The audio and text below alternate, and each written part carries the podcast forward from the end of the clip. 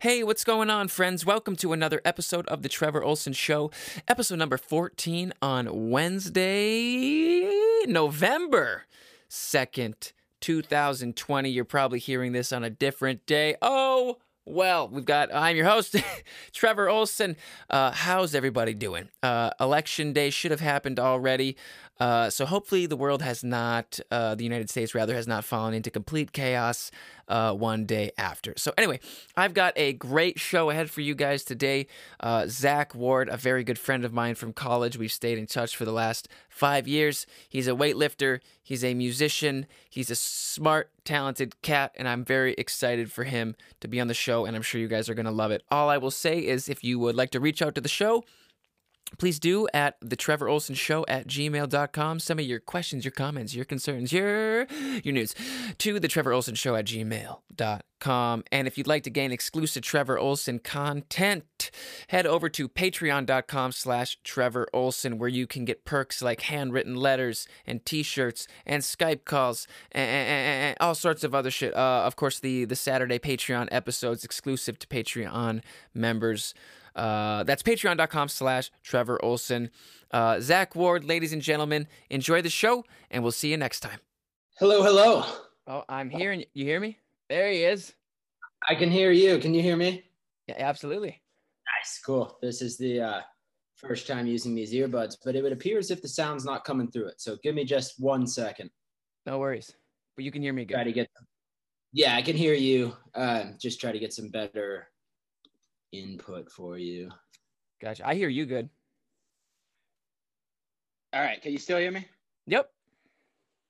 All right. Sweet. Just Zach? had to get the, you know, it was on computer. Zach, motherfucking Ward, how are you? I'm doing well, buddy. How about yourself? I am great. It's great to see you, man. It's been forever. Yeah, you as well, dude. I like this background you got going. It's it's Is very velvet. it's uh it, yes yes. What is what Nice. is velvet actually made of? Like what is velvet? I think it's just a type of fabric. Uh, okay. Yeah, I, I actually this is made out of like six horses that I slaughtered, and uh, Oh, yeah, sweet. yeah. So Blue it was horses. Where'd you track those down? yeah. Well, it was dyed, uh, you know, through certain means that I have, and uh, yeah, it's like four thousand dollars. Yeah. Perfect. Yeah. Nice. No, I I've been How's it using going, a, it, it's going great, man. Uh, no, I, I was using a makeshift backdrop. I was just taking my curtains off the wall for a while, and I was like, I got to make this a bit better, a bit more official, a bit more efficient. And uh, so I picked up these at Walmart, like two, yeah, it's just two curtains. Again, they're meant to be for just like curtains, but they're they're really thick and they kind of look like a backdrop. So I was like, that that'll do. That'll do. Absolutely. Nice. Yeah, man. Um, well, again, I appreciate you being here, taking the time to do this. Uh, I know you're a busy man, Uh, I'm not too busy. right? Yeah, that's what we. I was just having this conversation the other day. It's like we all we all love to come off as like really busy, and uh, no. yeah. no, I love. Uh, I worked. Uh, so last year I was working at that law firm, right? And that was that was a very standard eight thirty to five, um, like 40, 40 to forty five hour a week gig, um, and I switched over to teaching guitar. I guess probably February is when that happened, and and when I did, like the my hourly rate doubled, so I cut my hours in half. Mm, Yeah, it's awesome. nice. I'm I'm substantially less busy, a lot more time to like think and be a human, and and it's great. That's great, man. So, are you doing that full time? Are you teaching? Yeah, yeah, yeah. Teaching guitar full time Nice. nice. amongst amongst you know all of the other like classic uh, musician income streams that which you know about, but you know various gigs, recording, yada yada yada. But but yeah, teaching guitar is the main the main thing. Nice, nice. So you're no longer at that law firm. No, no, quit there back in February. Yeah, I remember we were talking about that a little bit, and you were like ready to be done last time we talked. Yeah, dude. Yeah. Um, lawyers are just always very upset about everything. oh, the- Um, yeah, yeah. Yeah. And yeah, very upset all the time. And I don't know, I was doing it to try to get an idea of if I wanted to go forward and go to law school. Um, and I don't know, the law still is interesting, but just kind of watching the other lawyers and the lifestyle that they had to lead in order to do the job effectively. It's doesn't sound so great. Well, it seems like a hyper stressful job. Yeah. I mean, I mean, yeah. apart from the fact that, well, obviously you have to be very intelligent to do it. Uh, I would assume, but like the idea of defending somebody, especially if you knew that they were guilty, I don't know. It almost it almost comes down to like a moral thing for me. If like, for I've never had any interest in law, but if I knew that this person like murdered a family, I'd be like, how? The, no, you, you know, nope. You think he did? No, he did not. When he's he's in the back telling you, like, hey, hey, I chopped him up into pieces. I know where the bodies are at. No one else does. You're like, holy shit. yeah, yeah, absolutely. So I don't know if I could do that. But so you were thinking Yeah, about going it- to law school. Yeah, it was for sure. Not no longer. Um Yeah. but kind of there were there were a bunch of things. I don't know. So I know you know most of this, but we're we're on the show, so I'll just give kind of like a brief Oh, thirty thousand foot flyover. please um, extrapolate. but- yes. Finished up with music school back in 2017. Kind of uh shot out of music school forcefully. Um Yeah. Why don't you Why don't you uh, tell everybody uh, what happened there and and what school? Uh, well, you and I both went to. Yeah, for sure. So uh, we met at a school called McNally Smith, which was over in downtown St. Paul, Minnesota.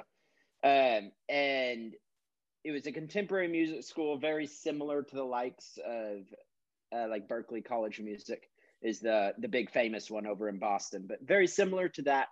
Uh, and Trevor and I went there for together for our freshman year.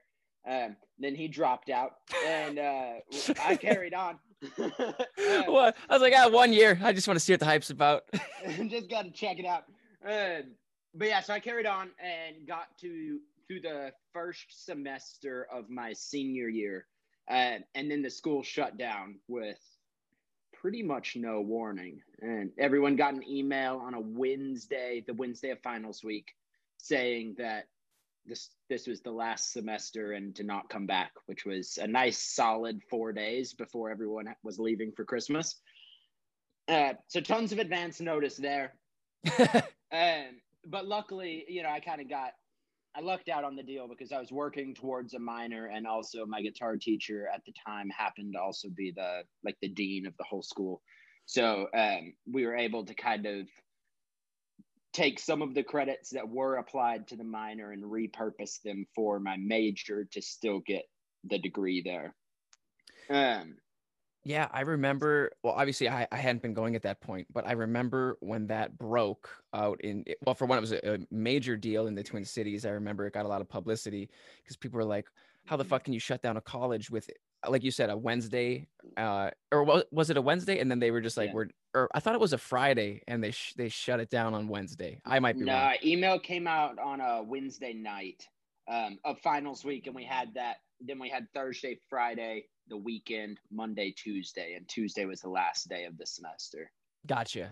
Oh, gotcha. Okay. But yeah, I just remember when that happened. I was like, I was well, because I, I knew of you and all of my other all of our other friends that and you guys were in your senior year and you guys had did you just have one semester left technically? Yeah, just a semester left. Yeah, and and you I just remember all of you guys were like, We're not gonna graduate. And I was I couldn't I couldn't believe it. I was like, This is fucking crazy.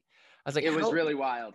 Yeah, I was like, how can they just shut it down? And and the fact that it was a for-profit school, it's like, what sort of financial person did they have running that thing? Because Right. I mean, Yeah. we're playing guitar and we're giving them thirty thousand a year.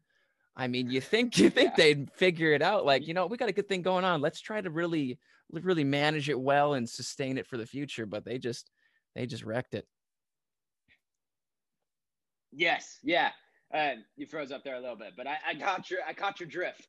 Oh, Uh, sorry. But yeah, yeah, it seems like seems like you know, like you said, thirty thousand a year. Um, you know, if we're being generous and saying that all of the teachers are getting paid ninety k a year, a three to one student teacher ratio should take care of all the overhead, right? Maybe four to one, so that you can cover like all of the all the rent and whatnot. But it was like I don't know, 12, 13 to one, something like that. Like, where is it all going? Huh? that's a good question.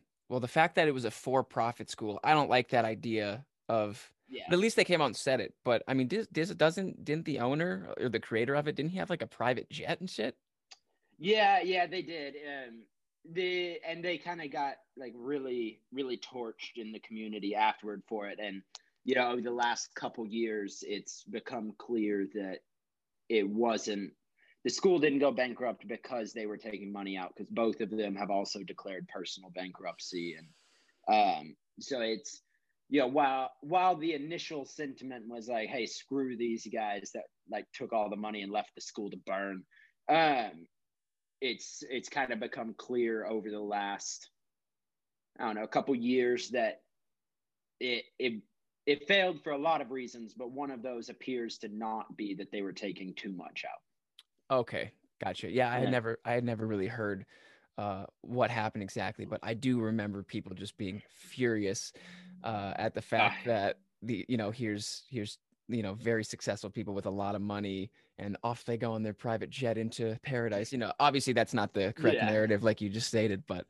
um, yeah, I just it certainly seemed like the narrative at the time though i mean it um, that at the time it definitely seemed like that's what was going on Yeah, well, just and just the fact that they were like base, you know, when it shut down, like all the kids that were staying in the dorms, like they they shut the dorms down. It's like they had Yeah. to, and they had literally like five days to figure out where they were going to be living.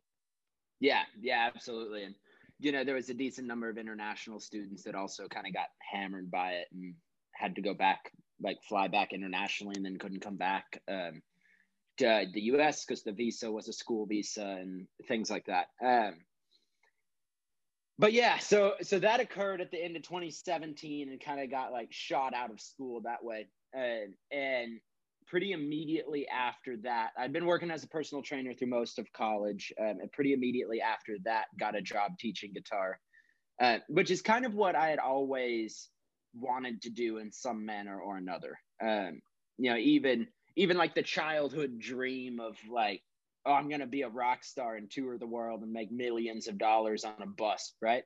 Um, even that kind of for myself was always coupled with this idea of like i would also be doing lessons and teaching people and things like that. Um, so that was kind of always the goal but i got out of college and got this job teaching guitar um, at a school that will will leave nameless.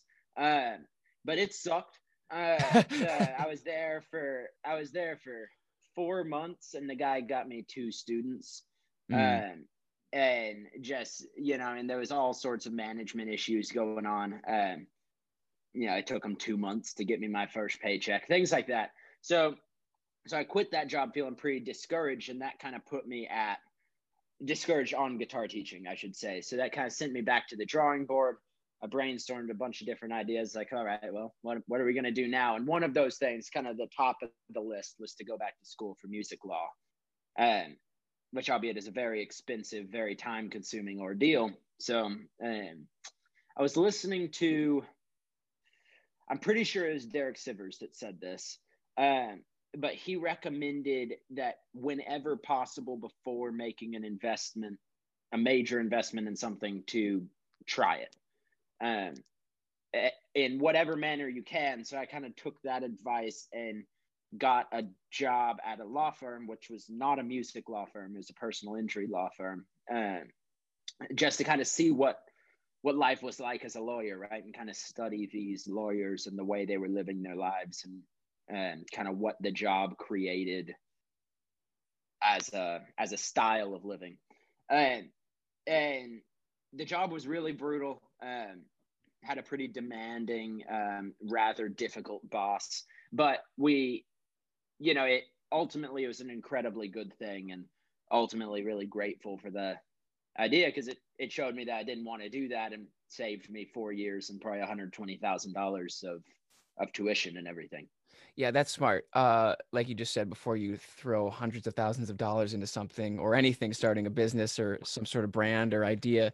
It's like just get your just dip, dip your toes in a bit, try it out. Yeah. Uh, yeah, yeah. a I- bunch of other people have taken the risk. So jump out there and let them take the risk and just kind of be a cog in the machine and see what the machine is like before before jumping in. Yeah, well, I, I admire the fact that you just jumped into you went you know you just like your your willingness to just try things like let's just try the personal law for, law firm. No, it's not music law, but I bet if I do jump into it, I'm going to learn a lot, and it that all everything that I learned could be applied to music law. Um, so I admire. Yeah, I think more people need to do that. Just like the willingness to just like just try things. I think if there's anything Yeah. that's a little different about myself, and I, I'm trying I'm very modestly because I'm just a normal person for sure, but I, I'm willing to like just try things. Whereas a lot of and like I'm willing to start things, and if they don't work, then just you know whatever, it's no big deal. But I think a lot of people get caught up on like they're too afraid to fail, and so they never try things. You know what I'm saying? Yeah, absolutely.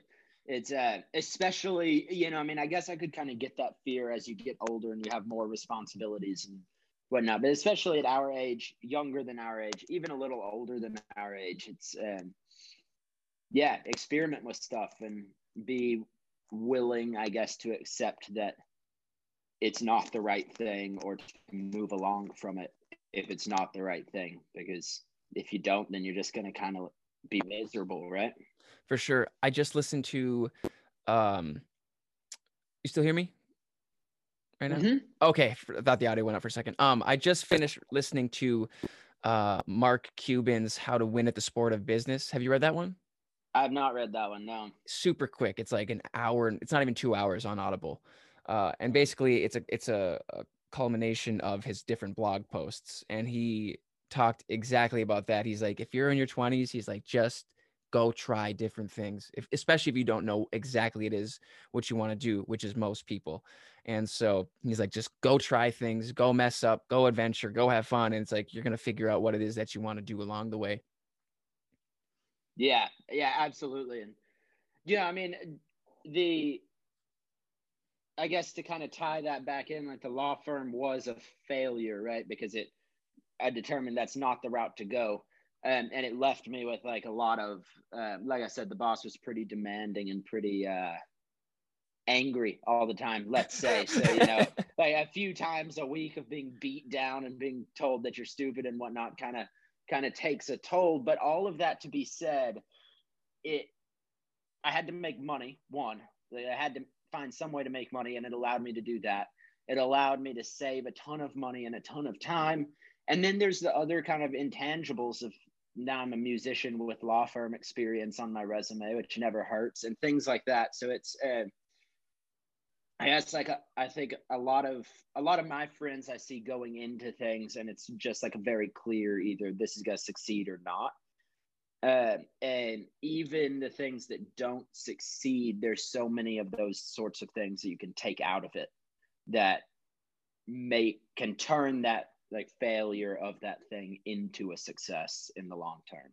Yeah, even just looking at, you know, at, at the times that we're in right now with the pandemic and quarantining and everything, it's like if we have our eyes open and, and we're paying a bit attention, it's like hopefully we can all, hopefully we are, we're all learning some lessons from this, you know, time of adversity. It's like for me, it was like a big reminder of, oh, what's, you know, what's most important, like what really matters. And it's like family, uh, as you know, family. It's like what really matters Yeah. and it's like all this extraneous shit kind of falls to the wayside uh that we're always thinking about and worrying about and yeah but but uh yeah i couldn't agree more i wanted to jump in with you um talking about uh fitness because i was thinking about this the other day how you and i i don't know you know i can only speak for myself but you're you're my closest friend from college that that we've stayed in touch you know we've stayed in touch you've come to Mhm. michigan we've hung out a good bit whenever I'm in the cities and stuff like that.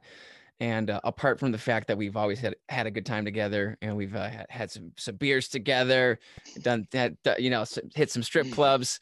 Uh, well, I feel like oh man, the deja vu strip club. I've talked about that on here. It's like the, there was the first podcast or podcast first um first strip club that I I had ever been. Yeah, we had ever been to and wild place.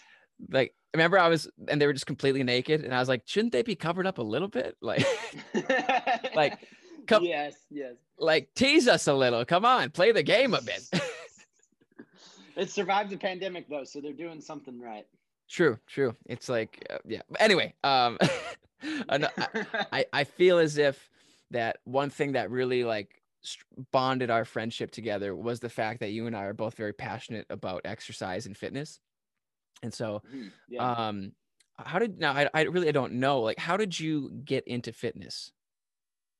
Yeah, so I um, didn't really work out much in the classic sense, right? Like in a gym, moving barbells or dumbbells or whatever. Um, didn't do much of that in high school at all, but I did play sports all the way through 12th grade. Um, through middle school, I played uh, baseball, ran cross country, and did football. And uh, then once high school came around, I kind of tailored that down to just baseball.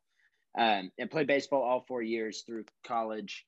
Um, also did a lot of martial arts all the way through. You were playing baseball in college. I didn't play baseball in college. Oh, okay. no, no. Yeah. Was, sorry, that was misspoke. Played baseball all the way through high school. Gotcha. Um, I was gonna say, I was like, when yeah, the fuck were you sneaking off to do that? Yeah. Uh, yeah, no. So all the way through high school, and same with martial arts. Did martial arts are all the way through high school. And That's right. Did so you do while I wasn't, taekwondo? uh, working out in, I was technically karate. The school I was going to, though, um, place called World Karate down in Barney, Texas. Uh, Mr. Brown is the teacher there. Really, really fantastic dude and fantastic program, and and provided a lot of really good, like life learnings, I guess you could say. And strongly believe it's one of the top five things I can recommend. Uh, on top of you know, we've already hit the one of fail often and fail quickly, I guess. But um, the second one is learn how to learn how to fight, right? Because it um, it really changes a lot about life when you can walk down a street and know, like, be comfortable that if someone was gonna attack you, you'd be fine. Um, the but anyways, as a, that's an aside. The so I was active all the way through high school, even though I wasn't really working out, and this was all down in Texas. And then I moved from Texas to Minnesota to come up to college. Um, go to a college that has no sports teams, no intramurals, so sports are pretty much off the table. It's like the most Um, unathletic college in the Oh, country. It was unreal. it was unreal. Um, we had like an intramural dodgeball team for two years. We went like 0 and 4 uh, in dodgeball. Freaking dodgeball. I don't even know how you lose four games of dodgeball in a row because it's just like a coin toss of whoever wins. But, um, but anyway, so I'm up in Minnesota at a school with no sports, and then October, uh, I guess November rolls around, and it gets dark all the time and really cold. So it's not like I can go out and you know go on runs or or anything like that. So I kind of I I took the opportunity, got a gym membership, and just kind of fell into it and loved it that way. that was a big that had to have been a big change for you coming up from the the beauty beautiful heat of Texas to the frigid wasteland of Minnesota.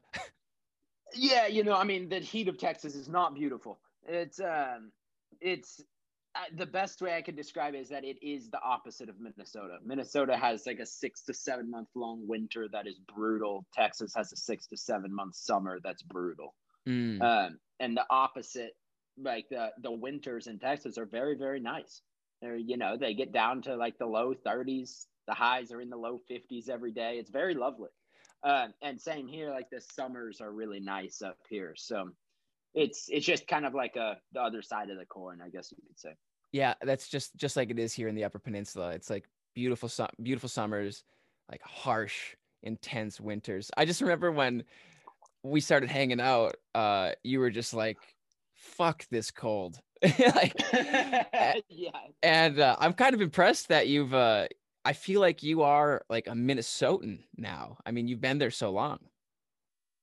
Yeah, yeah, I've been here six years now. Uh, I uh, had was living in a house with a couple guys for two years, though. I determined that was not the route when it snows a lot, because if you live in an apartment building, someone else shovels the snow for you, uh, Mm, yes, and that's that's huge. That's great.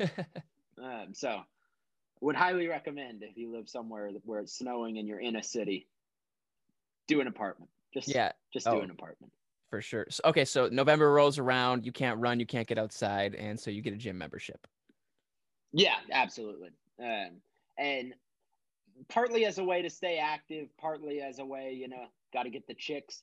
Um, the but but yeah, mainly as kind of it was just I guess like a way to have the ability to do something that was marginally healthy for myself. Um, and you know, I guess like I started with fitness as everyone does with like the the prefab bodybuilding.com uh workout plans by some dude that's in New York and is definitely taking a lot of steroids. Uh, but it's thing you're like, oh yeah, look at that guy, and this he says this is his plan, so I just got to follow it. Um, and there is something to that, but I mean, obviously, you don't you don't look like the bodybuilding pros unless you live your entire life like a bodybuilding pro. But that was kind of like the the step in and then the routine of it of having some place to go for an hour, hour and a half every day. And that was kind of like my time to work on myself was crucial. Yeah, I view the gym as like my sanctuary. Mm-hmm. It, it's yeah. it's like a special place where I can be with myself and I can just blow off steam and, and go crazy, whether it be through weightlifting or cardio or like more relaxed with stretching and, and more like mindfulness stuff. But it's like a, I think for, for people like you and me who are, are so into it, it really is. It's like a, a holy space. It's for sure. Yeah. Yeah. And, you know, I, um, I was talking with someone the other day about this of kind of throughout my whole life, I've always tried to monetize my hobbies. Um, so like worked as a personal trainer, right? The working out was a hobby, so try to turn that into making some money. Um, the teaching guitar, I like to play guitar, so try to turn that into money. Um, I like to cook a lot, so they got kicked around the idea of going to cooking school. And um, one of the things that the pandemic, like you were saying, it kind of focuses everything down, right? Um, is I've started to kind of believe that you shouldn't monetize your hobbies that you should allow them to ma- remain as as hobbies because mm. to take that example of the gym like you were just talking about the instant you monetize your time in the gym it kind of it somehow kind of devalues that holiness almost of this is like my place to come and and work on myself and and not to say it doesn't come back right i'm not working as a personal trainer anymore and that feeling is definitely there. Um, but it's just something to consider, right? If the instant you monetize that hobby, it's not really a hobby anymore. Yeah, it becomes more so of a responsibility. Yeah, absolutely. Yeah, I definitely see what you mean, but I do think that's a beautiful way of looking at it, like monetizing your hobbies, like monetizing mm-hmm. things. Obviously, I'm trying my hardest to monetize this podcast and uh, obviously i've been trying my hardest throughout years to monetize all my music oh, the, and then that's why i sent you that that picture the other day of like i had 160000 streams and i made like $400 it's like great. yeah, yeah I'll, I'll happily rail on spotify. I ran some numbers the other day. I don't know if you want to get into that territory but sure um, sure. I have some uh, some very strong feelings that the current business practices in the music industry while they've never been good, they're really truly predatory right now. Um, and it it kind of baffles me a little bit, I guess, that the major labels and the the PROs, ASCAP and BMI and SESAC, don't stand up and say something about it. Because, uh, for instance, yeah, I was looking into Spotify's numbers the other day, and and first off, I mean, it's I'm a very skeptical individual. So when someone like Spotify makes it really difficult to find their uh, profit numbers and everything, then that kind of immediately sets off alarm bells, right? But um, on on average, a musician gets paid somewhere between like one and three tenths of a cent per play. Uh, and Spotify is making on average, when you factor in all of their profits and everything from and then divide that out by the total number of streams that they had in 2019, they made somewhere between one and three cents per stream. Mm. Um, gross, right? So you do have to factor in the like the the expenses that they have and everything. Um, but the fact of the matter is that the spot CEO of Spotify, Daniel Ek, made more than any musician in the world last year. of course, he made. Uh, I think it was like 1.3 billion dollars last year. Um, and like no other musician came close. And I want to say maybe Post Malone was the highest paid musician last year, but it was it was somewhere in the triple digit millions, but but not not one point three or four, or whatever that um, this Spotify CEO made. So I think you got to kind of look at that and recognize it on both sides of one it's a broken system because it's devaluing the the product really of music because eventually it's that's going to end up kind of destroying musicians ability to to make music right um but at the same time you i don't know it's yes so I'll, I'll leave it at that. I'll leave it. At that. No, you're you're totally right, and I'm a big fan of Spotify. I I pay for it as a subscription. I love that I can listen to music, uh, basically you know basically free with no commercials wherever I want, whenever I want. But as an artist who has music up on on Spotify, it's like like you just said it. It's like you're you're not making any money. You're you're no I, none. Yeah, I, my song I have a, my song "Crazy in Love." um, somewhere. I, I don't even know where, um, but it, they showed me analytically that it has, and this isn't on Spotify, but it showed that it had 75,000 streams. I don't know if it's on YouTube or where it is, 75,000 plays. And uh, I made like $30. And yeah. uh, it's like, like I said, 160,000 streams, like $400. It's like I'm making almost $400 a month off this podcast now through Patreon. And I was like, mm. why the fuck haven't I done this years ago? um, yeah but my my perspective on Patreon changed and and I was looking at Patreon as a crowdfunding sort of GoFundMe, I'm broke, please give me money platform. Uh, and that is yeah. how that's how they initially were set up. Um, but then they changed it to a membership platform, basically like a Netflix. But mm. um, I think you're totally right. I mean, the fact that you just said it the ceo makes 1.3 billion dollars and good for him for creating an amazing product that i find value in and that i love but i mean the fact i mean you make no money you, i mean like i'm a, i'm a fan of spotify as far as reaching people um like mm-hmm. you can if you land on a playlist or something like that or like that's a big deal like a spotify playlist really can enhance your you know your your reach um yeah and but and that has to keep happening over and over and over and over and over and over again and then you start to make money um but for sure like um itunes is the best way f- for actual money uh apple music at least like when i look at my numbers um mm-hmm. you know the biggest bang for my buck is it, when people go and buy the album you know go buy yeah. go buy the singles uh but yeah. yeah it's it's uh the music industry is uh it's a crazy it's a crazy fucked up industry. And like it's like it has been for a long time also. And i guess just as like to i know you know this but you know as a couple disclaimers on the conversation we're having at the moment uh, first off for myself in case i screwed up any of the numbers you know the um, working off memory. So any of any of you listeners that are gonna think about commenting back and be like, no, he only made 1.1 billion, then you know the the point remains the same. Yeah, settle, uh, settle down, everyone. simmer down. uh, the the other thing is, I guess, kind of like what you were just saying. The music industry. This is not a new thing that the music industry has exploited people. It's a it's a new way that it's exploiting people, but really, as long as we have had a music industry in America, it's been exploiting people.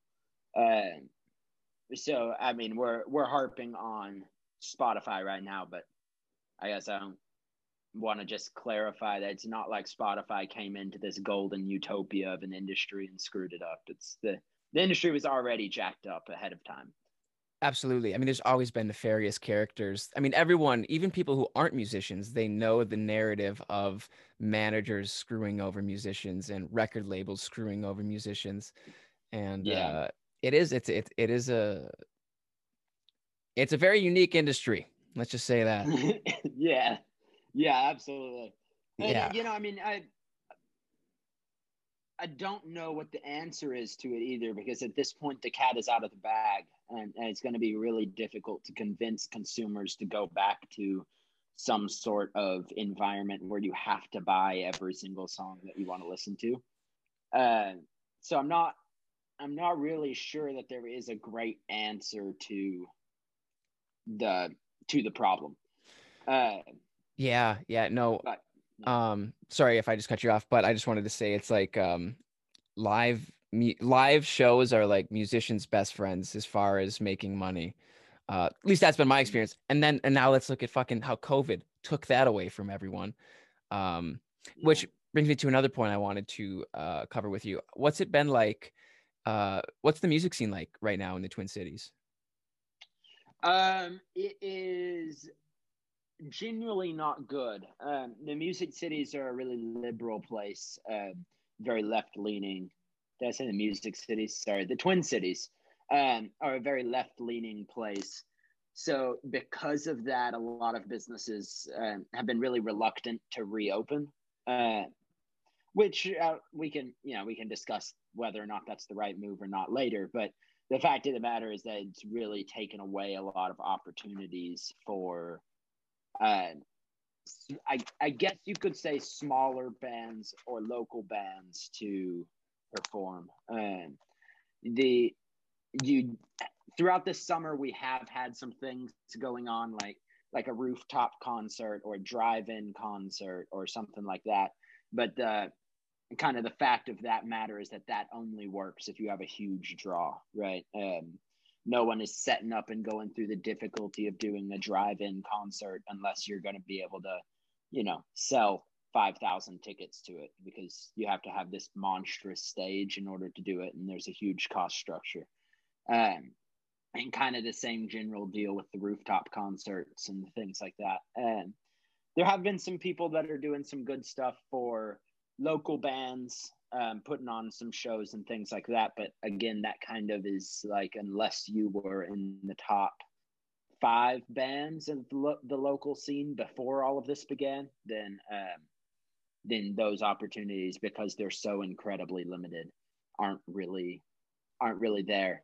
Um, and there has been, you know, I mean, I guess the issue that we've run into as our band, which a little shameless plug here. Our band's called Of the Orchard, uh, and we had an album that was slated to come out in May, uh, and we pushed it because of the pandemic and ended up putting it out. I guess a little over a week ago now. It's Monday, so a week and a half ago now. Uh, available on all streaming services. The uh, go go uh, go listen to it and not support them because they're not going to get any fucking money. yeah, exactly.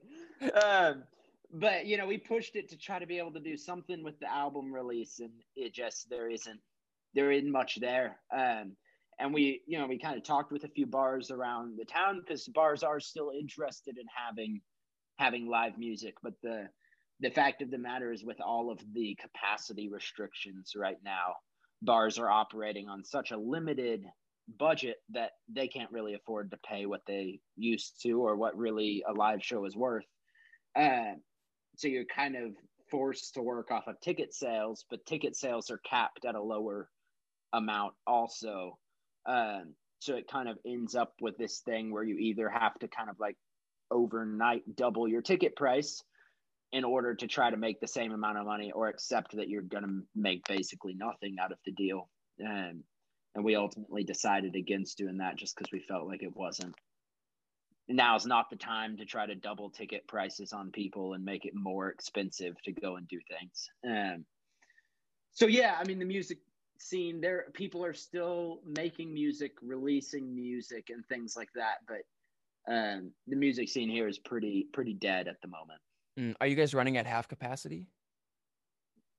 Um, it is. It, it kind of yes and no. Um, the the official wording from Minnesota at the moment is that restaurants and bars can be open at either 50% capacity or what how many ever people can get in there and maintain six foot dist six foot radius of a circle around them. Like, whichever one of those is smaller. Okay. Uh, like, generally speaking the six foot thing is a smaller number than the 50% capacity uh, so, and then on top of that, like I was saying, a lot of places in the Twin Cities are a pretty left leaning place. So, a lot of places aren't even hitting those numbers. Um, mm. So we'll see. We'll see what happens when winter rolls around. Um, a lot of places right now are existing kind of off of patios because that's a lot easier to manage and everything. Um, but obviously that has a time limit on it, right? But so we'll see. Yeah, that goes away with living in Minnesota. I mean, they can they can pull that off in California, uh, but yeah, not too fucking cold. yeah, no one's going to a brewery to sit on a patio in January. No, no, yeah. Just, just buy the beer and take it back home. And it's it's you know with that's that's such a difficult thing with these venues being closed because that's how entertainers start their career. I mean, when I was living in Minneapolis, it's like I played all over the place. And I know you've played all over the place there. And it's like our friend Jake now. it's like he played all over the place. I mean, that's that's that's what entertainers do is they they they move to a city and they work the local scene and they they hone their craft and they get better and better. And then eventually they hit the road and start doing it. But it's like when you take that away, it's like you're you're taking away a part of the pro a part of the creative process of honing your craft and honing your live show. It's like I haven't done a show in nine months, and I know if I went out there right now, it'd be rusty. I gotta knock the oh, rust yeah. off. Oof, yeah, yeah. it, um, so it, it, it's a shame that I understand why they're doing it, but it's like I hope all these just I hope all these musicians have are like able to collect unemployment or, or figure that out or have been collecting unemployment because I you know a lot of musicians um oh I just lost my fucking video off my phone. That's all right. All right, we're gonna go. We're gonna be going here now. Um, all right. Um, yeah, a lot of musicians they don't think they don't have a business mentality. You know what I mean? Like I feel like you think very business like. Like you you you know just the way you talk about numbers and the way you speak, you know, you understand that it's a business. And I feel like a lot of musicians forget that or they're just like I just want to sing and be creative, man. It's like no, you have to understand that you have you have to know how to make money and you have to be filing these these forms and doing all this stuff and uh so i don't know i just i hope these yeah. these, these musicians are collecting unemployment but um that's another thing i wanted to talk to you about is how you said the twin cities are such left leaning uh like i think i've heard you describe them maybe as like hyper progressive sort of mm-hmm. yeah yeah so so of course, a few months ago, the George Floyd incident happened out there. Um, and I, I, think it's safe to say that we, we all agree that what happened to him was horrible and that mm-hmm. like, I think I don't, I've never, I haven't heard anyone say otherwise, you know, but, um, what, what was it like living in the, in Minneapolis when that happened? Because I remember I, I texted you and, and to see how you were doing and you sent me i don't know i just ended up looking at like the fucking riots that were going on there the fires i remember you said you woke up from a couple explosions that went off so what what was it like living in in minneapolis when the george floyd incident happened and ha- has it improved there since um i guess let me let me handle it on each each of those things on their own so when when the george floyd stuff happened it um it happened on a Monday, right? And there there was a firm like two day lag time where everyone was kind of in the cities were in a little bit of a state of shock, I guess you could say. Yeah. The the, this video was circulating and it was kind of like you said no one really disagreed like it was on a on a level of just in, inhumanity that everyone was kind of just floored that this would occur and and especially in you know Minneapolis doesn't exactly have the best track record of police with black people interactions. Um, you know, we had um, Philando Castile. Uh, I think that occurred when you were living in the Twin Cities. Um, and then a few years before that, there was another incident like that. Um, so it's yeah, the the Twin Cities are not exactly a stranger to this. so I think kind of the shock was compounded by the fact that it's like, how does this just continually happen on this egregious of a level here? You know, it's not like it's not like we're living in Chicago or Los Angeles or New York where it's like a really violent place and yeah, there's a lot of really tense interactions. It's, Minneapolis. It's a B level city. It's not like it, you know, it's it's not like we have a bunch of organized crime and yada yada. Um, so I think that there was that lag period of just like holy crap, um, and then Wednesday and Thursday of that week, I actually thought um, were really, I guess you could say, good. Um, there was a little bit of rioting and looting going on, but not not much. You know, it was it was within the realm of you could tell that this was just kind of like some isolated pockets um, of angry people and or people taking advantage of the situation. But uh, I thought I had to feel very similar to, and I guess I was five, so maybe I'm speaking out of turn here, but I thought I had to feel very similar to how kind of the country felt after 9 11 happened, where everyone was kind of together on the same page that, hey, this is bad and we need to work together and get this fixed.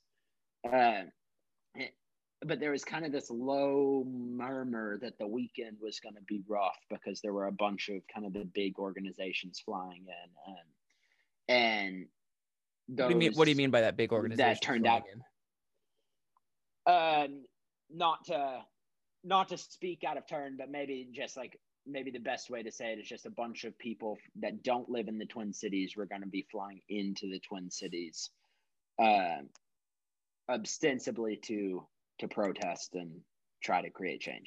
Um, the but that that ended up being the case, and then uh, Friday, Saturday, you know, was kind of the the big days when we saw a ton of burning and a ton of looting and um, uh, I guess like a systematic failure at kind of every level because the um, the the protesters turned violent, which causes problems. The police became more violent in their response to the protests, which creates more problems. The governor drug his feet on bringing the National Guard in, so there wasn't really a trained force that actually knew how to handle something like this. Um, they didn't show up until Sunday. Uh, so it very much felt kind of just like a good luck mm. uh, sort of situation, which which was pretty dicey. And um, I think, you know, I think really kind of the, not to speak out, out of turn, I guess, because there's a lot of bad things on every side of this equation. But for what I'm talking about right now, the that rioting and that looting that we saw occurring, where people were burning buildings, and we have we have an entire whole neighborhood that is um, you know six or seven blocks of where I'm sitting right now that is destroyed, um, and well probably is not going to come back for. I got to think it's going to take a year or two for them. Oh, it's to take at least get the buildings usable again. Uh, yes. And when that occurred, it gave anyone who wanted an out from having to before police reform and everything, it gave them that out. Um, so now they could say like, yeah, well, the police need to be reformed, maybe, but look at what the rioters have done. Uh, and I really think that that is rather despicable because everyone was in agreement. Things were maybe not moving as fast as people wanted them to, but that they were starting to move in that direction of getting some substantial change. And it it really kind of turned into this partisan issue, and it's a real a real shame, I think. Um, so that was what it was like when it happened. Um, all of that being said, you know, we made it through safe and sound, all all windows intact, all people intact that I know of. Um, no no possessions harmed, anything like that. Um, and it was kind of like a a very unique thing to to live through. Um, so it was. I mean, I, I don't want to say it was cool, but but it was kind of cool to like live through and experience all of the like the people trying to come together in the city and mm, the yes. divisiveness that occurred and everything. Maybe unique is a better way to put it than cool because it wasn't cool, but I see uh, what you're uh, saying.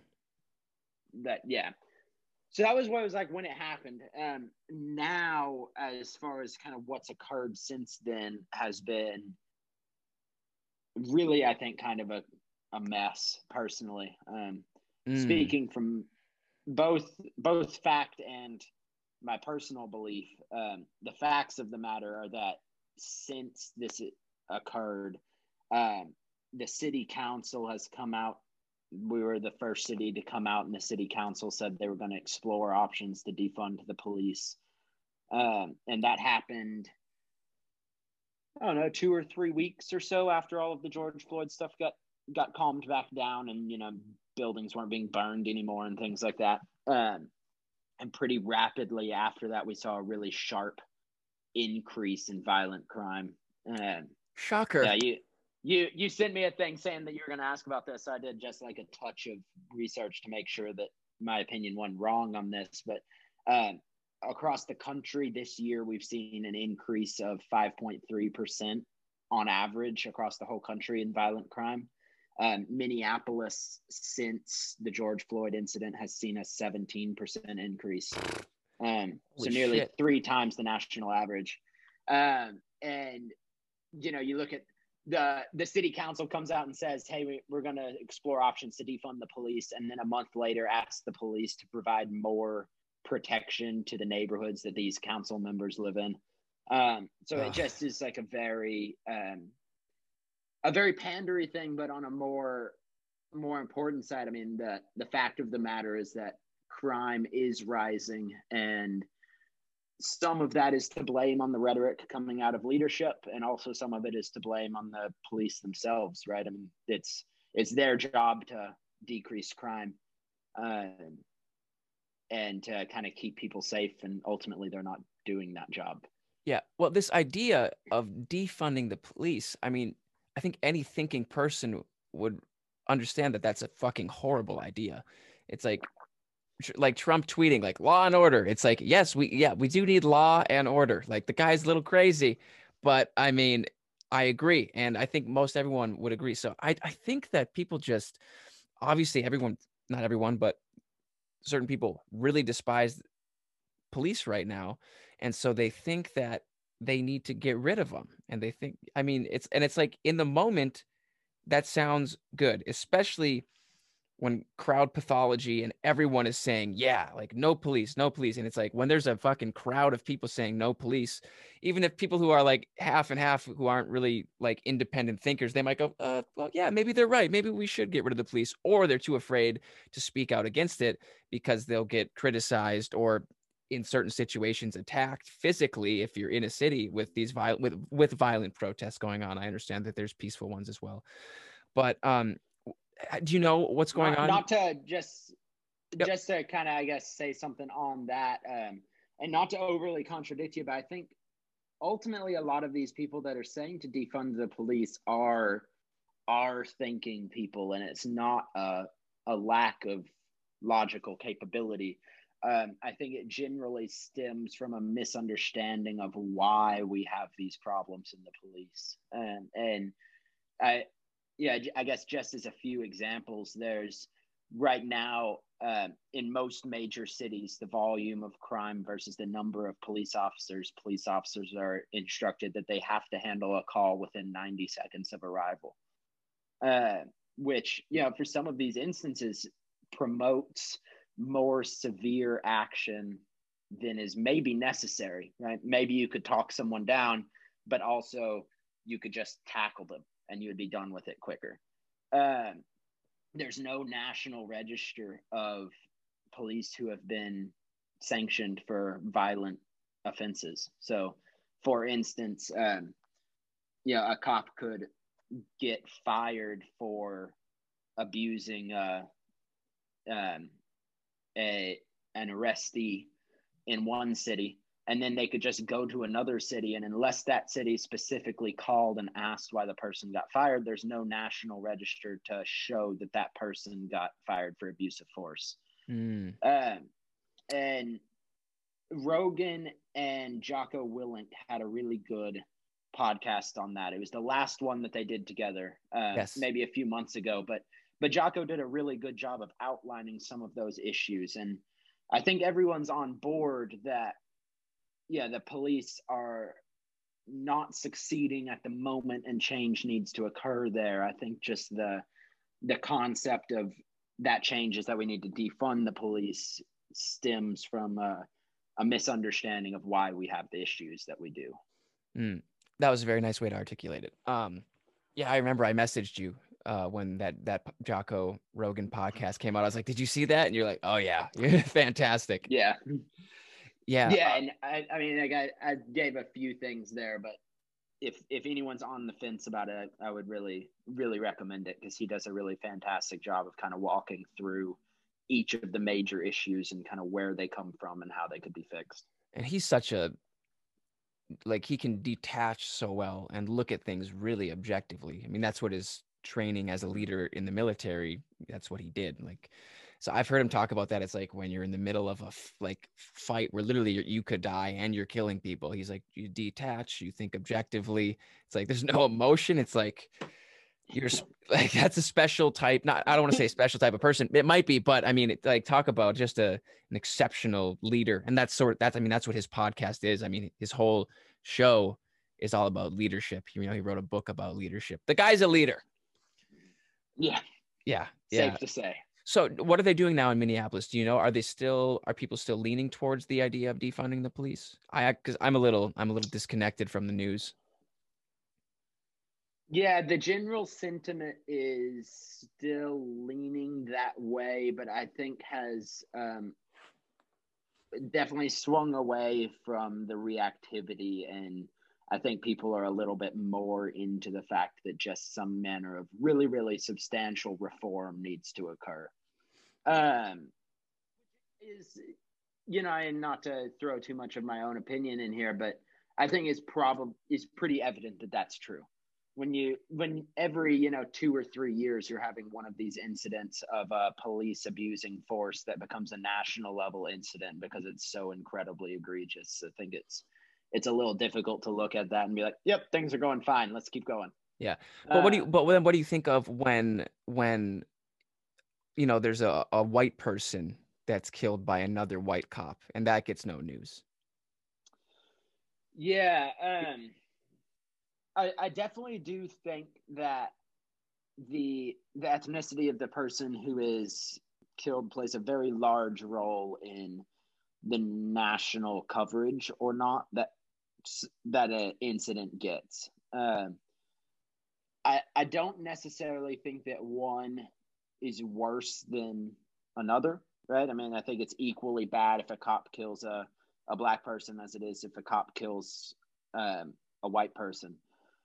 The um, it, it is a little hard to look past the numbers of just if you look on a in interaction by interaction basis um, so you kind of put everything on a scale, right? Because cops interact with white people a lot more than they do black people. So there are more, by an objective number, there's more white people that are killed by cops. Um, but when you look at it on a scale of how often they're actually interacting, mm-hmm. Um, mm-hmm. black people are killed at a rate of, it's like three or four times that white people are on a per interaction basis. Um, so, I mean, both are very bad. Uh, from an objective fact, I don't think that either is worse than the other, but it is um, it is a little hard to, I guess, look at some of those stats and not think that there is some manner of a problem going on there. Gotcha. No, you're right. There needs to be, as Jocko put it, like more training, better. Just we need we need better cops, and but but but let's not forget, as it, we all know, it's like there's however many cops in the USA there's many many many positive interactions and there's many great cops mm-hmm. i'm for mm-hmm. cops and but i'm for cops doing the job right and obviously we know it's an incredibly stressful difficult job it's a very very very very difficult job i mean i'm sitting in my room fucking chatting with you having a good time this is my job at the moment and uh, yeah. uh, you know i mean to be able to, yeah to go out on the street every day particularly in a dangerous city or any you know not necessarily saying minneapolis but any city where there is a high crime rate or really anywhere it's like you might not come home that night. Like there's like that's a real thought that i would say most every police officer has. Obviously i'm speculating but I, I would assume that that's a real thought not only on the minds of the police officers but on the minds of the families you know of of police officers. It's like and and it's important to remember i mean especially not to specifically call people out but especially the people that are calling for the defunding of the police and everything it's it's especially important to remember that while you're doing that and while you are victimizing and saying like these phrases of like all cops are bastards and things like that it's i think it's really important to remember that the vast majority of cops go out and risk their like you said their ability to come home that night to their family simply to make it the world a safe enough place that you can walk around and say all cops are bastards. Um, and you know a little bit in situations like this a lot a little bit of empathy goes a very very long way right? Yeah there's there seems to be very little empathy uh, these days yeah. going on. Yeah that, that's such a broad brush. It's like all cops are bad. Like, oh all of them like uh, all of them oh wow. Yeah. wow we have a we have a problem. But obviously I, I do agree with you that there needs to be more training and as i think we would both agree like more funding and more education. Yeah, yeah i mean we have to set these people up for success right? And and like you said it's ultimately a very very hard job and it's a lot of split second very important decisions are made and we have to kind of give the people the opportunity to succeed and and accept the fact i guess that every now and then they're not yeah well people are flawed and we always will be and social media like positive interactions with po- like positive videos in general they're not really going viral you know it's no, all yeah. it's it it is the the videos that blow up where you see somebody you know killing someone on the street. It is those videos that that go around and around because it is it's you know it is so insidious and when you see it it's you know it's horrific and then people out of anger share. There's a great book that i that you'd probably really like. It's called contagious by jonah berger. I think i'm correct with saying that. And he talks it's it's all about how ideas spread. Um and one of the the things that that makes something spread, whether it's an idea or a video or a brand, whatever it is, um, one of the underlying, one of the underpinnings to it is uh, emotion. And then he goes through different emotions. And like if something makes you sad, you you probably won't share it because it's almost like an energy level. It's like a like a depressant almost. Um, mm-hmm. but if something makes you angry and you get fucking fired up, like you are quick to hit that share button. And so it's like yeah. it's understandable that these videos get taken and everyone gets furious and then they get shared and shared and shared and shared and shared and uh, and then before you know it everyone's seeing it and then before you know it the conversation of defund the police is going on but i understand that it's been years and years of of shit going on. And like i said i agree that there there needs to be like you just said set up like give them a chance to succeed. Um yeah. but i wanted to move yeah, on. oh sorry no just, go on. i guess one last thing to kind of wrap that up. Um the there are a lot of incredibly, incredibly smart, caring people in the country working on the problem. So, just kind of, I guess, an encouragement to people that to sift through the reactionary, inflammatory things that are kind of like defund the police that are designed to just get people riled up and and look more towards some of these like really smart, smart, really thoughtful people that are trying to come up with reasonable solutions, I guess you could say, to fix the problem because there are a lot of them out there, and um, and yeah, so. Well, that's that's, that's a great that's a great reminder because because there are there's there's millions of people out there. There's millions of really great people in this country and in this world, and um, I couldn't agree with you more. I wanted to talk to you a little bit because we got a big day tomorrow. Uh, yes, indeed. Oh, what you, so for people listening, uh, it is November second, and uh, the election is tomorrow. Uh, any what do you th- what do you think? We think you spiral into a civil war depending upon the uh, candidate. or uh, well, I guess uh, so. This is probably gonna be po- posted on Wednesday. You said right, so I guess this is a pretty uh, notable. Like either I'm gonna gonna nail this or miss this. You got a 50 substantially. 50. so, um, I, I guess a few of the safe predictions um, is I think it's pretty safe to say it's not going to be done on the third. Um, and you know, there's uh, what I think is some pretty concerning rhetoric coming out of the both parties um, undermining the integrity of the election process. Um, but the fact of the matter is that there's a huge amount of mail-in voting going on, and there probably is a little bit of something to the fact that yeah, at the very least, this is going to take a little bit longer to count just to make sure it's all accurate. Um, and with something, with the country as divided as it is right now, I think it's pretty important to make sure that it is accurate. Um, so, so that's the first thing I guess is that I don't think, yeah, this is you said this podcast is coming out on Wednesday. I think it's largely prob very possible that when this podcast comes out, we still don't have a clear cut winner. I would agree. Um, as far as who's going to win, you know, I um, I think Biden will win. Um, he appears to be leading in all the polls, but, but so was Hillary last last. time. Hillary seemed to be leading in a lot of the polls also. So, um, so we'll really see. There is, you know, there's a guy named Dan Carlin who does a really great podcast called Hardcore History. Um, but he has another podcast called Common Sense that kind of looks at political happenings and current events and everything like that, and and takes them from a pretty central standpoint, I guess you could say. And and just to like, I don't want to do injustice to it, so I'll preface this by saying that the podcast is only an hour. Everyone should just go listen to the podcast because it's a really smart breakdown of what's going on. Um, but to give the super brief summary of it, uh, he effectively was saying that we have these two options. We have Trump and Biden, uh, and it would appear as if Trump is trying to intentionally steer us into an iceberg, whereas Biden has a large possibility of accidentally steering us into an iceberg. Yeah, we might. Uh, He might just be and- falling asleep at the wheel. That's all. Yeah, and that his opinion is that it's better to have someone that accidentally hits an iceberg than someone who is like intentionally steering us into that. So, um, so I, I don't know. I don't know what's gonna happen. Um, you know, there's places are boarding up windows, so I think it's possible it can get messy, but Well, did we you hope that it doesn't. yeah. Well, did you hear what fucking Walmart's doing? They're like taking down guns and ammunition because they don't want to incentivize people to violence. What it? Yeah, which they've they've since reversed on. Oh, have they? I mean, I think that.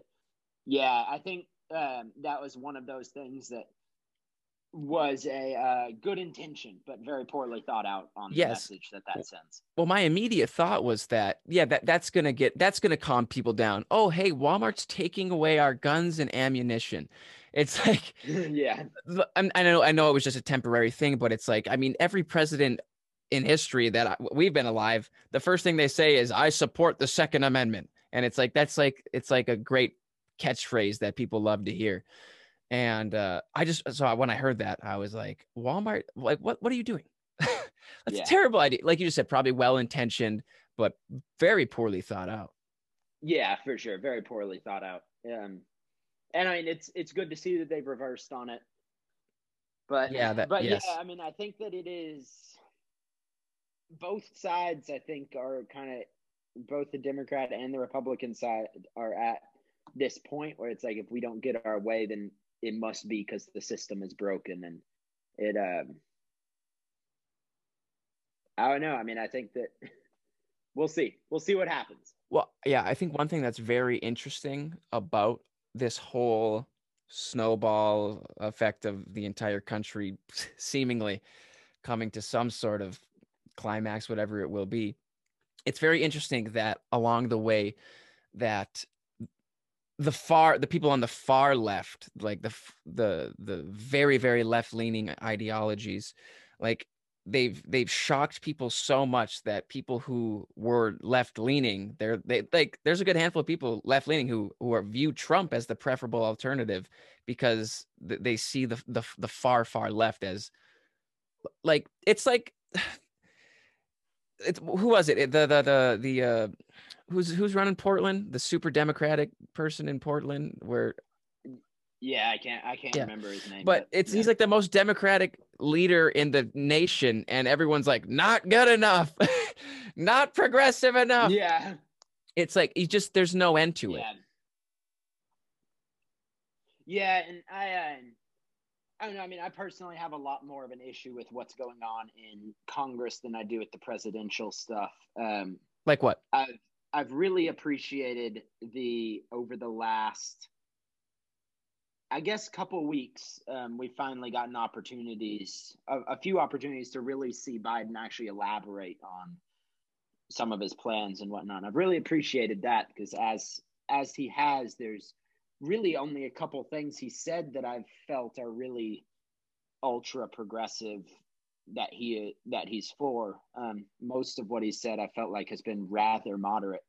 Um, I tend to for myself, I tend to be rather centrist. Um, so I, a moderate, a moderate left wing guy, I tend to tend to like as much as a moderate right wing guy. Um, but uh, so that's been kind of nice. But um, but yeah, I'm a, a little bit more worried about what will happen if we end up with um, alignment of House, Senate, and White House on either side, really, because I feel like both parties right now are um, so vengeful and kind of out to get the other one that any sort of like all blue or all red is just going to kind of spell extremism, which is not great. Yeah, as as as polarizing as Trump is, and as much as a sociopath and narcissist, like my only concern like let's let's think about with, with everything going on now. And obviously this is just i'm speculating but with what i've seen i could be wrong. Politics isn't my my thing.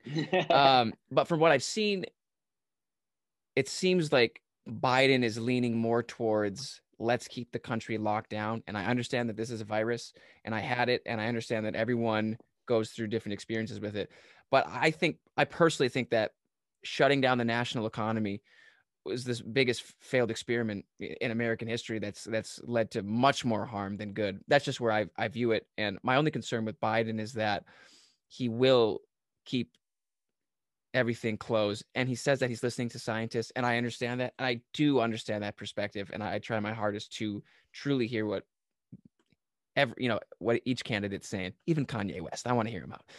Uh, but um I just mm. I just think I don't think our country can and whether Biden does this or not who fucking knows but if he was to get, become president but I just feel like our country can't afford to be locked down anymore.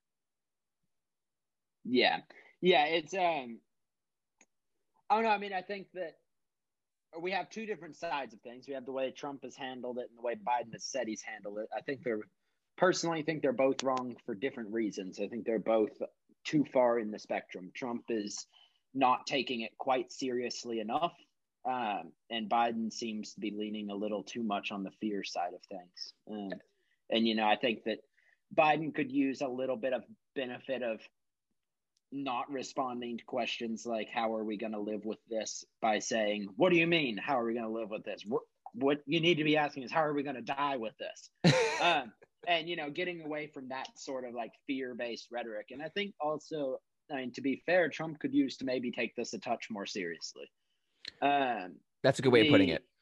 But the the fact of the matter is that we're watching what's happening in Europe now, and these countries WHO did lock down hard, like everyone said they should, did defeat the virus for a few months. But Italy, the UK, Germany, they've all re-entered back into the France. They've all re-entered back into these lockdowns.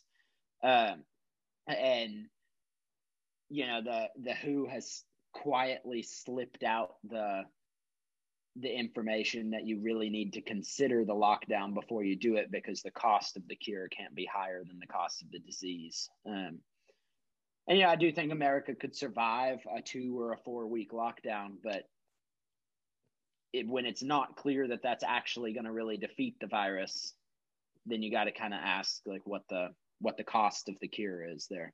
Yeah, what what are your thoughts on herd immunity? Just the virus working its way through everyone, and eventually we get to a point where it's no longer a problem.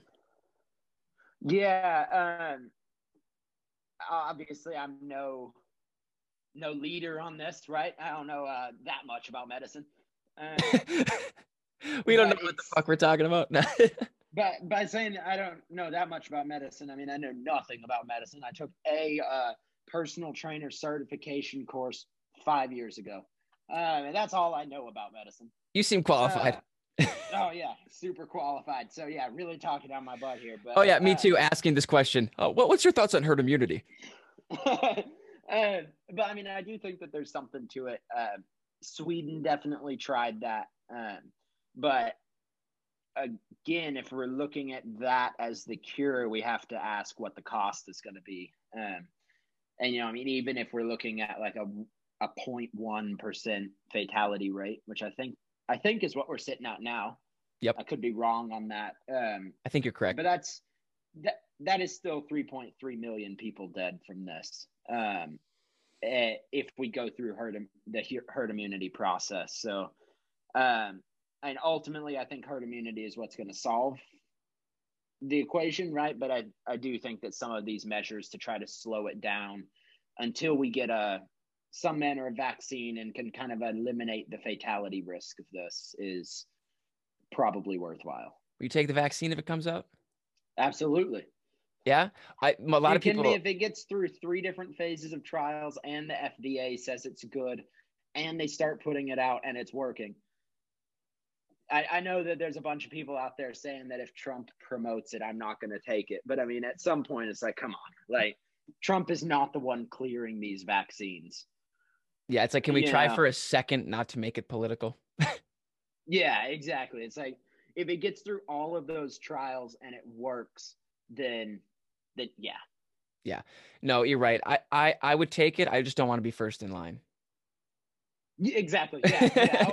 I, am a pretty healthy individual. I'll wait for a couple weeks, see what happens. Yeah, yeah. Start growing third legs, then maybe I'll, I'll stop. But did you see what um, Bill Gates said? Uh, with I can't remember the interview who who said it or what, but like, well, obviously they're testing and everything, and so it was they said 80 percent of people taking the the vaccine are getting sick and experiencing side effects. Mm-hmm. Yeah, his um, yeah. that was one of his specific ones. So we got we got four in phase three right now, and I think Moderna is the first one to have filled their phase three. Um, and if if my understanding of it is right, none of the ones that are in phase three are really a long term solution, um, but they are kind of a short term stopgap, I guess you could say, to give to the people who are at high risk for this. You know, older people, people who are coming in contact with it a lot. Um, to kind of reduce the risk of of death. Mm. Um, so it, you know, we are kind of looking at things that will that are not perfect, right? You you might still get sick. We're just trying to make sure people don't die. Yeah, well, it's, um, it's like the flu vaccine. It's like, you know, it, yeah. it you, you know you, you take it and you're going to be less contagious if you do still get sick. You know, um, yeah yeah, there's benefits. That being to- said, speaking of Bill Gates, he did come out and say that he thinks we'll still be locked down 10 years from now. And that's pretty wild. What if, are you like, no one's on board for that? Can you imagine that? No one. We will 100% enter, enter civil war if if if the government came out and was like, we, we're looking at 2030, folks. Yeah. Yeah. Um, be, no. Yeah. People, the American spirit is it's too rebellious to to mm-hmm. go along with something like that. This country's founded on rebellion exactly and, and freedom you know i drove past this is a little off topic but there's this hick who lives around here i don't know the person but he's just just like the house is like it's he's just a, he's a very hick person but out at, at the front of his yard it says give me liberty or give me death. And i really was like reading that and thinking about it. I don't remember who said that. Do you? Uh thomas paine i believe. We're gonna go out on a loop and say Thomas Paine said, "Give me, I, I, I trust you." Um, but like that man meant that when he said yeah. that statement, and that is what uh, the American yeah, spirit is. When he said it, there was actually a uh, Patrick Henry. Sorry, it was Patrick. um, Screw Thomas Paine. Guy sucks. Yeah. Uh, Patrick Henry said it, and you know, I mean, when he said it, it was like there was an actual fear that you wouldn't have liberty. They didn't at the at the time, uh, and it took us a very long time to get to where the majority of people in America do have liberty. But um, but yeah, I mean, it's a lot different to say that now when there's not really a super present fear of you losing liberty. Yeah. Yeah, no, you're you're absolutely right. Here, Zach, uh, give me one minute. How, how about you tell everyone? We'll, we'll, keep this going. I just really have to go to the bathroom. Sorry. Um, I'll be back in 30 seconds. But why don't you tell everybody um, where they can they can find all your social stuff and, and a little bit your, about your album. I'll be back in 30 seconds. Oh, absolutely. Cool. Um, so yeah, my my name's Zach. I guess we got all of the normal Facebook stuff. I'm not a business, so it's just personal Facebook stuff. Uh, I do check messages, so I guess if any of you hate what I've said, then then reach out that way. But um, my main thing that I'm on to to push at you today is my band of the Orchard came out with an album called "We'll Be Okay Tomorrow." Uh, originally, it was slated to come out in May, but it did. We pushed it because of the the virus, and it came out a week and a half ago now. Um, 11 songs. We've been working on it for a really long time, and it happens to be pretty rather applicable to what's going on today. Um, and we just really want to try to push a message of of positivity and uh, hope. I guess is maybe a better thing than positivity because because ultimately everything is pretty wonky right now. Uh, but we will be okay tomorrow because there will be a tomorrow and it will all work out. So that's the main message of the the album. We are a, a millennial pop rock band, and you know we formed in college and playing covers of bands like Third Eye Blind and Fall Out Boy and and kind of fun party music like that, and have have spiraled from there into further insanity. Uh, but yeah, so it's on all of all streaming services, uh, Spotify, Apple Music, iTunes. Um, I actually do think we're on Napster, so you know, use Napster if that's your vibe. Um, but yeah, on on all streaming services, we have a website. It's of oftheorchard.com, and we have some merch up there, and we have a way to sign up for an email list down at the bottom of that. So check those things out. We have some more merch that's going to be coming out over the next month or two, and and then I guess this is maybe official announcement, although not planned, but official announcement on the Trevor Olson show. Woo! Um, but here on November 18th, we've collaborated with a brewery down in San Antonio, Texas, and we'll be having a of the Orchard branded beer come out. So, oh, sweet uh, man! If you happen to be in the in the San Antonio area, it won't be distributed out of that area. But if you happen to be in that area, then then pick up. It's uh, brewed by High Wheel Brewing, and I think it's going to be called "We'll Be Okay Tomorrow," and we'll come with a copy of the album. So there you have it. That's cool, man. That's a sweet little little little deal. Yeah, yeah, absolutely. That's killer. Hey, I wanted to ask you about. Have you seen the Social Dilemma? I've not seen it yet. Um, I'm familiar with the concept of it, and I've heard a few lectures that that guy has given, and but haven't seen the actual movie before. Gotcha. Yeah, it's really good. I, I would highly recommend it. Um, do you have any thoughts on silencing and censorship regarding big tech and, and social media? For example, a lot of conservatives being silenced on Twitter. Um, and it's obviously it's not well.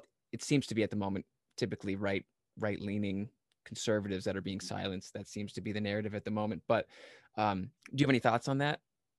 Yeah, it. Um, I'm pretty against censorship um, as a whole. I think that censorship can really open the door to um, abuse and to corruption. And I think also it demonstrates a real kind of fundamental lack of faith in the people that are reading the censored material of not being able to look at something and be like, that doesn't make any sense. That's probably not real. Um, so I'm really against censorship for those reasons. Uh, that being said, I think that the issue we're having right now with big tech is that they're trying to have it both ways, and that the the original law, effectively, to kind of distill it down, I guess, is that you either can be a media outlet that edits itself, in which case you are held accountable for whatever you put out there, um, or you can be a media outlet that doesn't edit, or I guess I should say an example of that might be like a newspaper, Wall Street Journal or uh, Fox News or something like that, right? A, a media outlet as traditionally thought of.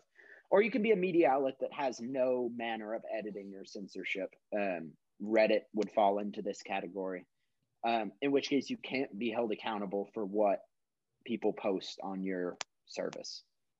Uh, right now, Facebook, Twitter, Instagram, yada yada fall under that latter category where they they can't be held accountable for what people post on there. And the i think the issue that arises is that they're trying to they're starting to and trying to enforce censorship and editing on their platforms without also taking the responsibility of what people post on the platform and i from a fundamental perspective, I think it's like trying to have your cake and eat it too, and I don't think that's a good idea. Uh, but but then I guess the the other question arises with it is that the people running big tech are predominantly upper class, middle aged white guys. Uh, and is that really the people that we want controlling what is censored?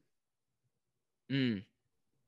Um, and I think that people that are for censorship should or like censoring on those platforms should really make sure that that is if there's going to be censorship is that really who we want controlling what gets censored or not? And it's like who who who's good for that job? Who who who gets to decide? well, personally i believe no one.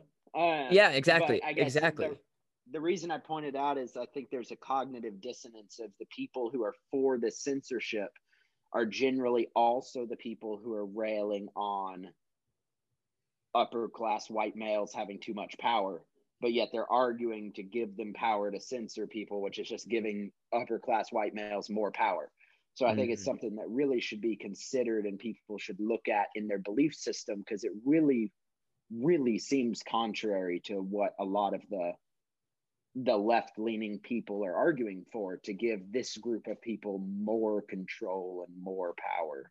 Now, when you say upper what you know upper middle class white people, do you mean the people like who are doing the censoring? Uh, I mean the people who are running the companies. Okay. Um, so, okay. Yeah, we're looking at like the the Tim Cooks, the Mark Zuckerbergs, the Jack Dorseys, um, which so I'm talking about them, and I'm talking about I, I, guess I'm assuming that they themselves are not doing the censorship censoring because they probably have other things to occupy their time. But ultimately, the company is run by them, so their ideology is kind of what gets filtered down, right? Sure, sure. Yeah, I think it's a. I think you, I, I, I could, yeah, I agree. I couldn't agree with you more as far as. I just think the idea of censorship is, it, it's clearly taking away the First Amendment of freedom of speech. It's like I don't agree with you and I'm taking away, I'm not allowing you to say it. And yeah, even if what that person is saying is extreme, like like you just stated, it's like we have to be able to trust that people can think for themselves and go, you know what, that's a bit insane. You know what, maybe I won't join ISIS. You know, maybe not. Mm-hmm. But yeah. but, but it's like, yeah, who determines what hate speech is because that's a big conversation it's like well it's hate speech it's like well hate what's hate speech? Like that's such a what is that? Like how can we define hate mm-hmm. speech? Um i just think that's it's it snowballs from from social media and we see it, it you know people getting fired from actual jobs corporate positions or or even even like this you know not a, it's kind of an example like even just like kevin hart's um, when he got in trouble, like, and he he lost his gig at the Oscars because he said some homophobic joke that he said ten years ago, and it's like people change and it's like I don't know. I just I, I I agree with you. I I just think the idea of silencing anyone, even if what they're saying is completely extreme and, and radical, it's like we have to be able to think for ourselves. And I guess that's all I'll say on that. But I've talked about this before on the podcast. I just think it's to in, in, infringe upon freedom of speech is such a fucking bad idea. It's a real. Uh similar to what we were talking about with Spotify earlier, right? It's once you allow those companies to begin censoring without also having to take responsibility for what's on their platform, the cat's out of the bag. Yes. There's no there's no going back after that. Um, and it like you say is probably a reasonable person can look at that and see ways that it will snowball into more control over people's lives and everything. And ultimately like you could still verbally say whatever you want. And people are allowed to take action against you based on what you say because that is what freedom of speech is right? Is people your ability to say some whatever you want and people's ability to react to that without the government stepping in and saying you're going to prison because you're not allowed to say that trump sucks. Yeah. Um, yeah. so so i mean that fundamental right will stay untouched but i do think that there is something that we have to look at of we're becoming an increasingly digital people um, and if at this early stage we already introduce censorship into the digital environment that that is setting a, a dangerous precedent that Yeah. we can hope wouldn't be followed through on but very easily could absolutely i mean well the digital realm you know, the technological realm is absolutely the future. I mean there's Yeah. no there's no doubt about it. I mean we're on we're on we're exp- i feel like you and i are growing up in a time of of compound interest regarding like technology. It just seems to have just like whoop, like it's just yeah. everything is improving so fast. I mean with especially with ai now getting better and better um are you worried at all about ai or anything like that i i really don't know anything about the ai world but i know that like men like elon musk are genuinely concerned about it Yeah, I mean, I'll um I don't know enough to know how incredibly concerned I should be. It's um I try to stay that way cuz I feel like I'll fall down the rabbit hole of being really concerned and I got enough stuff to stress about in life. Um but but yeah, I mean, I I've seen I, Robot. I know how this can spiral out of control. we Um, and we're not all will smith so we're gonna we're, we're Yeah. fucked exactly screwed. Um, the really, the, I guess the only thing that really gets me like freaked out and jazzed up in that realm is the simulation theory stuff. But um, but not to go not to go too far down conspiracy no, let's- rabbit holes. let's Um, the but yeah, so I guess AI is I don't know. I don't know enough to be worried. Um, yeah the simulation theory gets me jazzed up though because I, I forget who it was, but I was listening to someone talk about it, and the way they explained it was that humanity's getting rapidly more progressed as far as technology. It makes sense that we would want to model the way history has gone to see, like, if we changed one variable, what would occur. And, and it makes sense that at some point we'll have a computer strong enough to do that. And when we do, we'll be able to just click a button and it'll just happen. So all of history will be simulated up to that point. Um, and that'll happen over and over and over again, right? Let's say a million times, um, because you can just by the click of a button. So that my understanding, the thing that freaks me out is that that gives us a one in one million chance that we're not currently living in the middle of one of those simulations.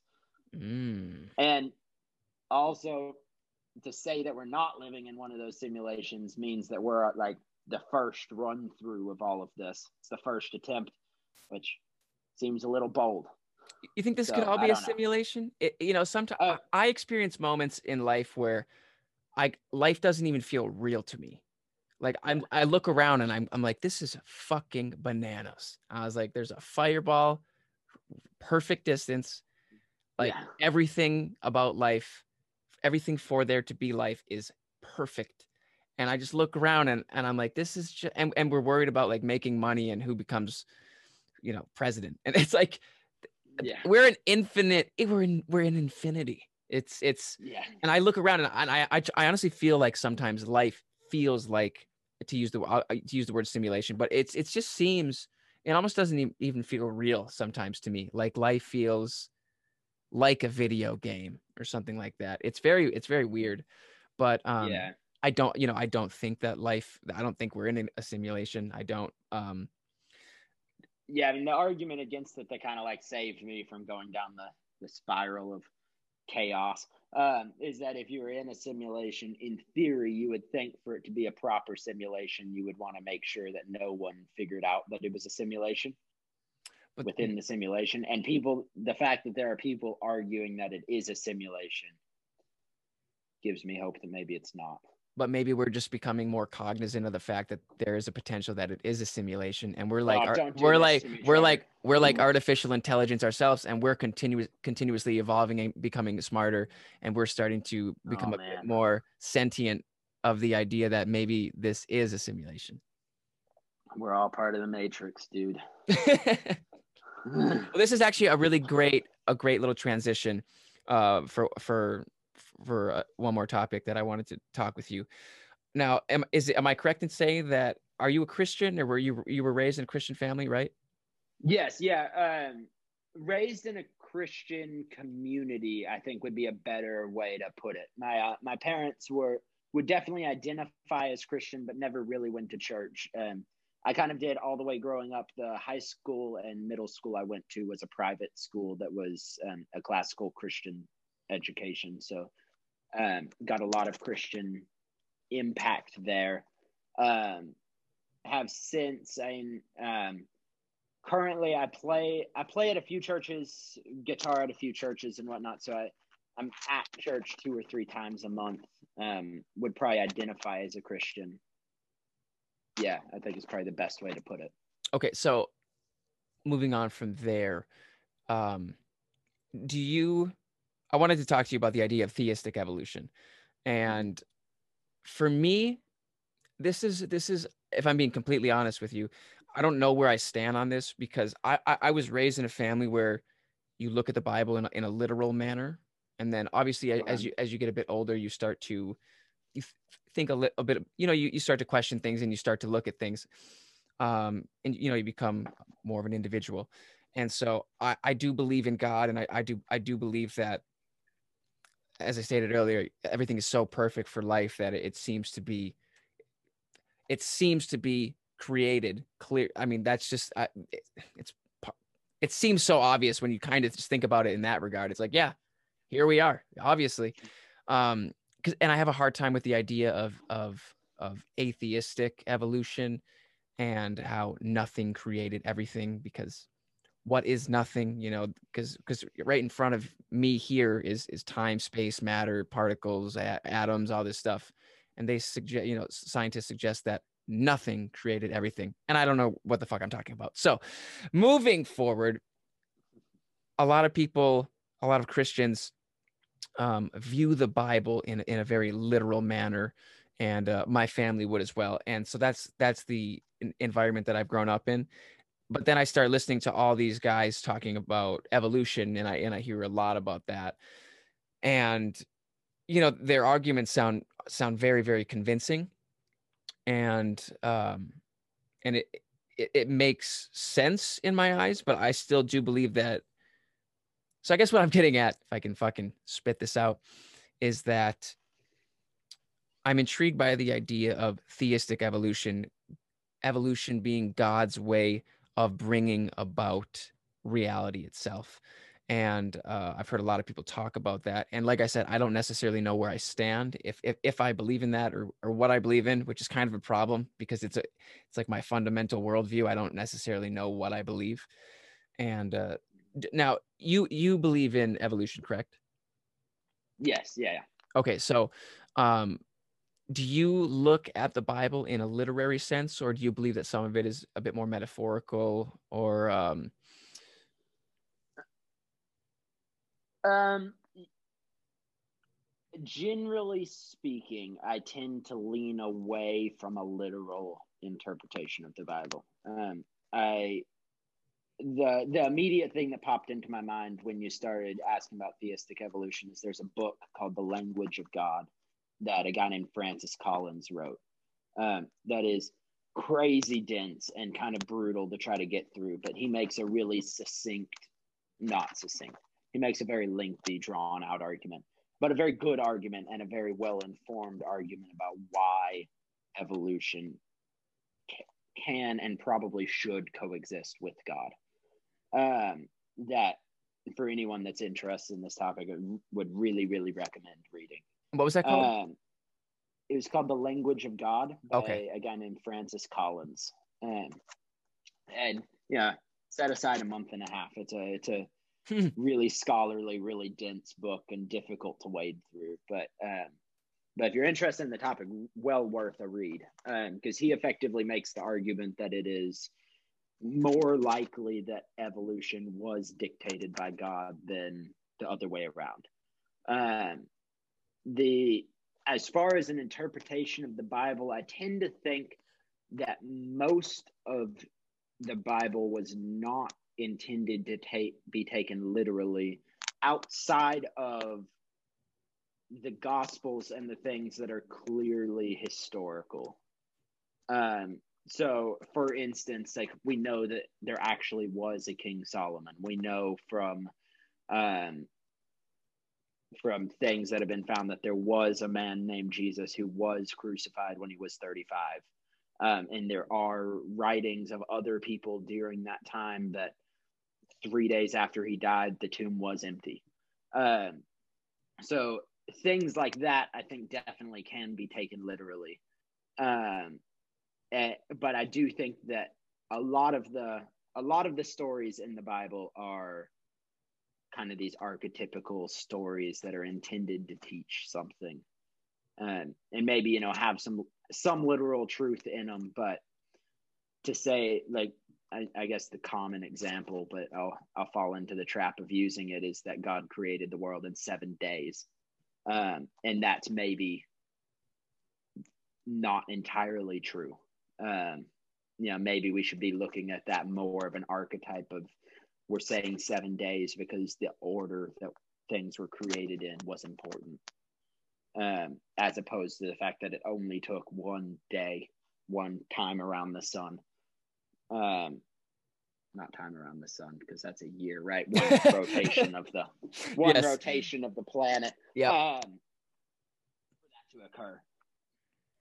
And jordan peterson has a really really fantastic um, lecture series that is not overly political because I know he can get pretty political and pretty like right wing and everything, but he has a really fantastic lecture series that's not very political um, on the biblical stories and kind of how they how we can take some of these archetypical ideas out of them and look at them and be like ah maybe like a flood probably really did happen but more importantly, what is that flood representing and kind of what can we take from it? Mm. Yeah, Jordan Peterson is, I'm in awe of, of Jordan Peterson. I'm in awe of his ability to articulate his thoughts.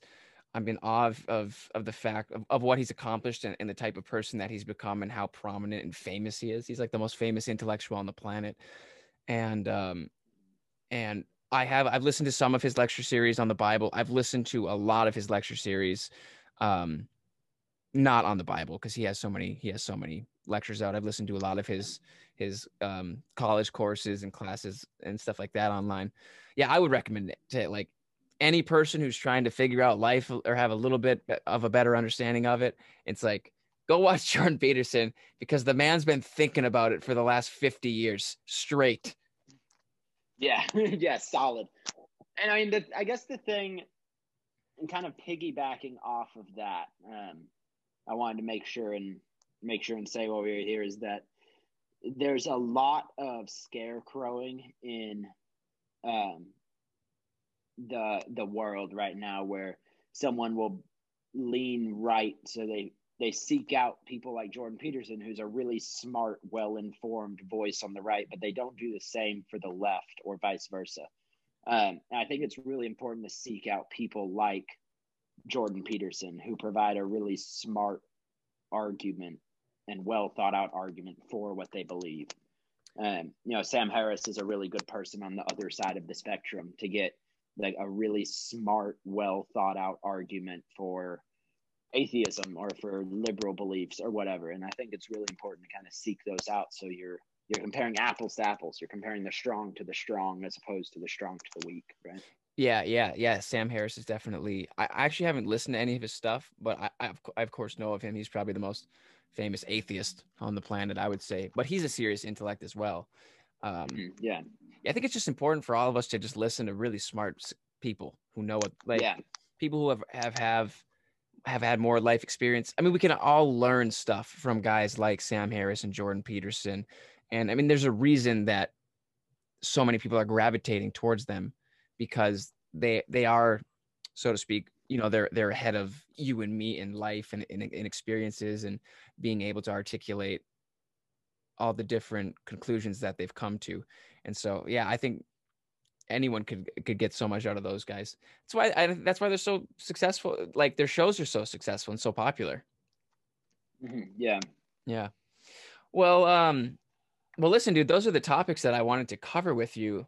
Um, I think you had a lot. I, I knew that you would have a lot of great talking points on, on all those things. And uh, I think you did a, a, fantastic job discussing all of them with, with, with me. That was, that was a good job.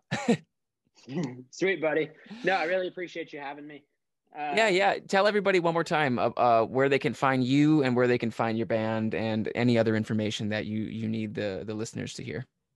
Yeah, for sure. Um, I think the the first thing before I go into like my band stuff, um, just kind of thinking back on what we've said and wanting to like circle back and make sure that um, the message I guess that I wanted to get across is accurate to how I feel. I just want to kind of make sure because I feel like I talked a lot about how I haven't loved the response to what happened with George Floyd and just want to kind of I think we're all on the same page here. Don't think anyone's thinking otherwise, but just to make sure, um, kind of want to circle back and and reinforce that it really truly was a tragedy, and, and I think we have a real opportunity as a country right now to assess how we value individuals and how we value interactions, um, and change that to to form a little bit better of a society. So, um, I think the the push there would be to use use that tragedy as a met, method to make things better instead of staying in this place of everything screwed so it's all chaos. Uh, so that's the first thing. I just want to make sure and and circle back and cover that. And then the other thing um, is over the last month or two there's a really really fantastic organization called AllSides. And i believe the website is allsides.org but it might be a com.